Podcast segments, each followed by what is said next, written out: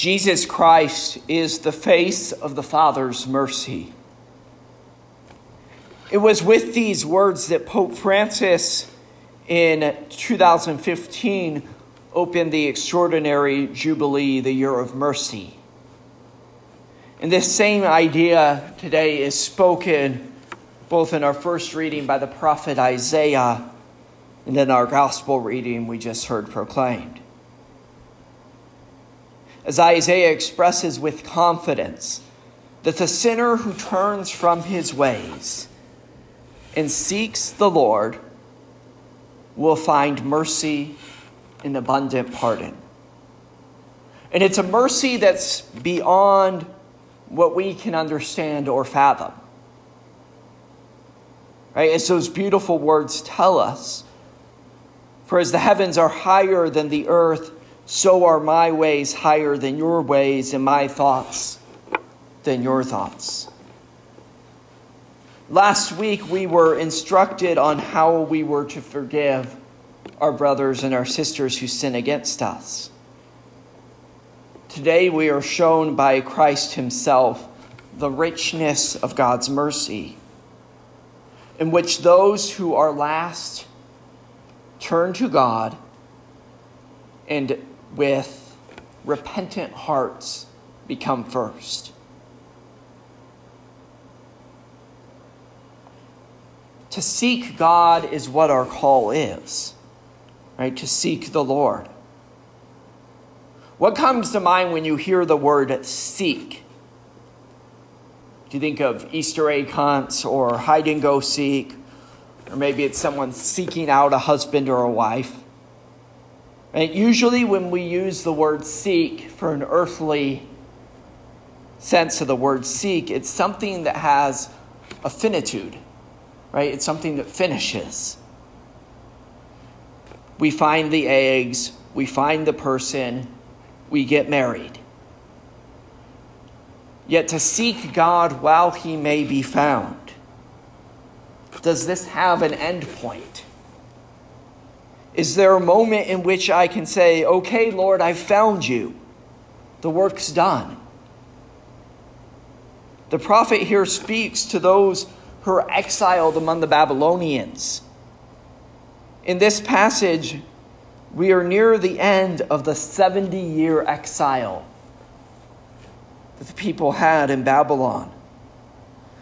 And the reason the prophets gives for this exile is the unfaithfulness of the people for 70 years. So imagine the discouragement and maybe even the cynicism that comes to religion at this point, at 70 years. God's promised us to be a good nation, a great nation, yet we've suffered at the hands of this cruel empire for 70 years. And yet it's Isaiah who boldly tells them Seek the Lord, trust him. His ways are far beyond ours. We have the benefit of being able to look back on that at hindsight. Right? We know the whole history. We know the coming of the Messiah. We know the freedom they receive. It might be easy for us to just say, why won't they just listen to him?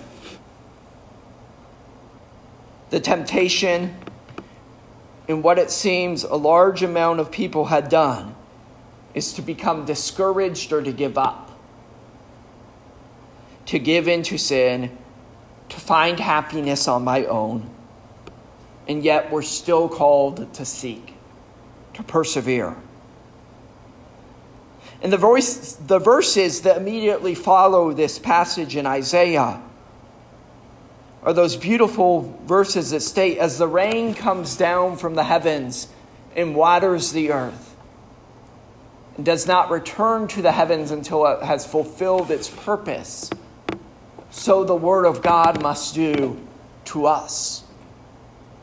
That it doesn't return to the Father until it's achieved its purpose. Obviously, that prefigures Jesus. Isaiah didn't know he was speaking of the Word made flesh.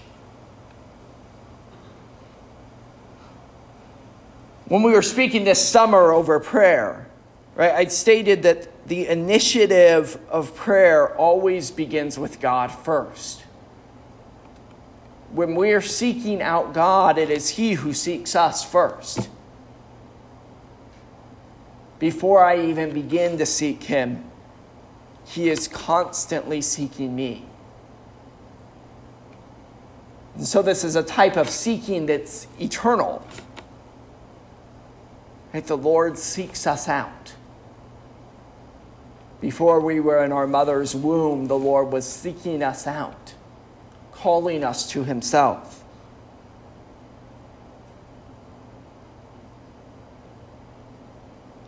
He doesn't give up, right? He doesn't worry when I sin, when I fall short.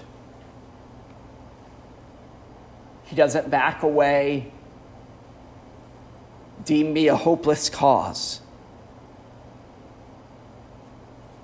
actually continually seeks me out even with a greater vigor.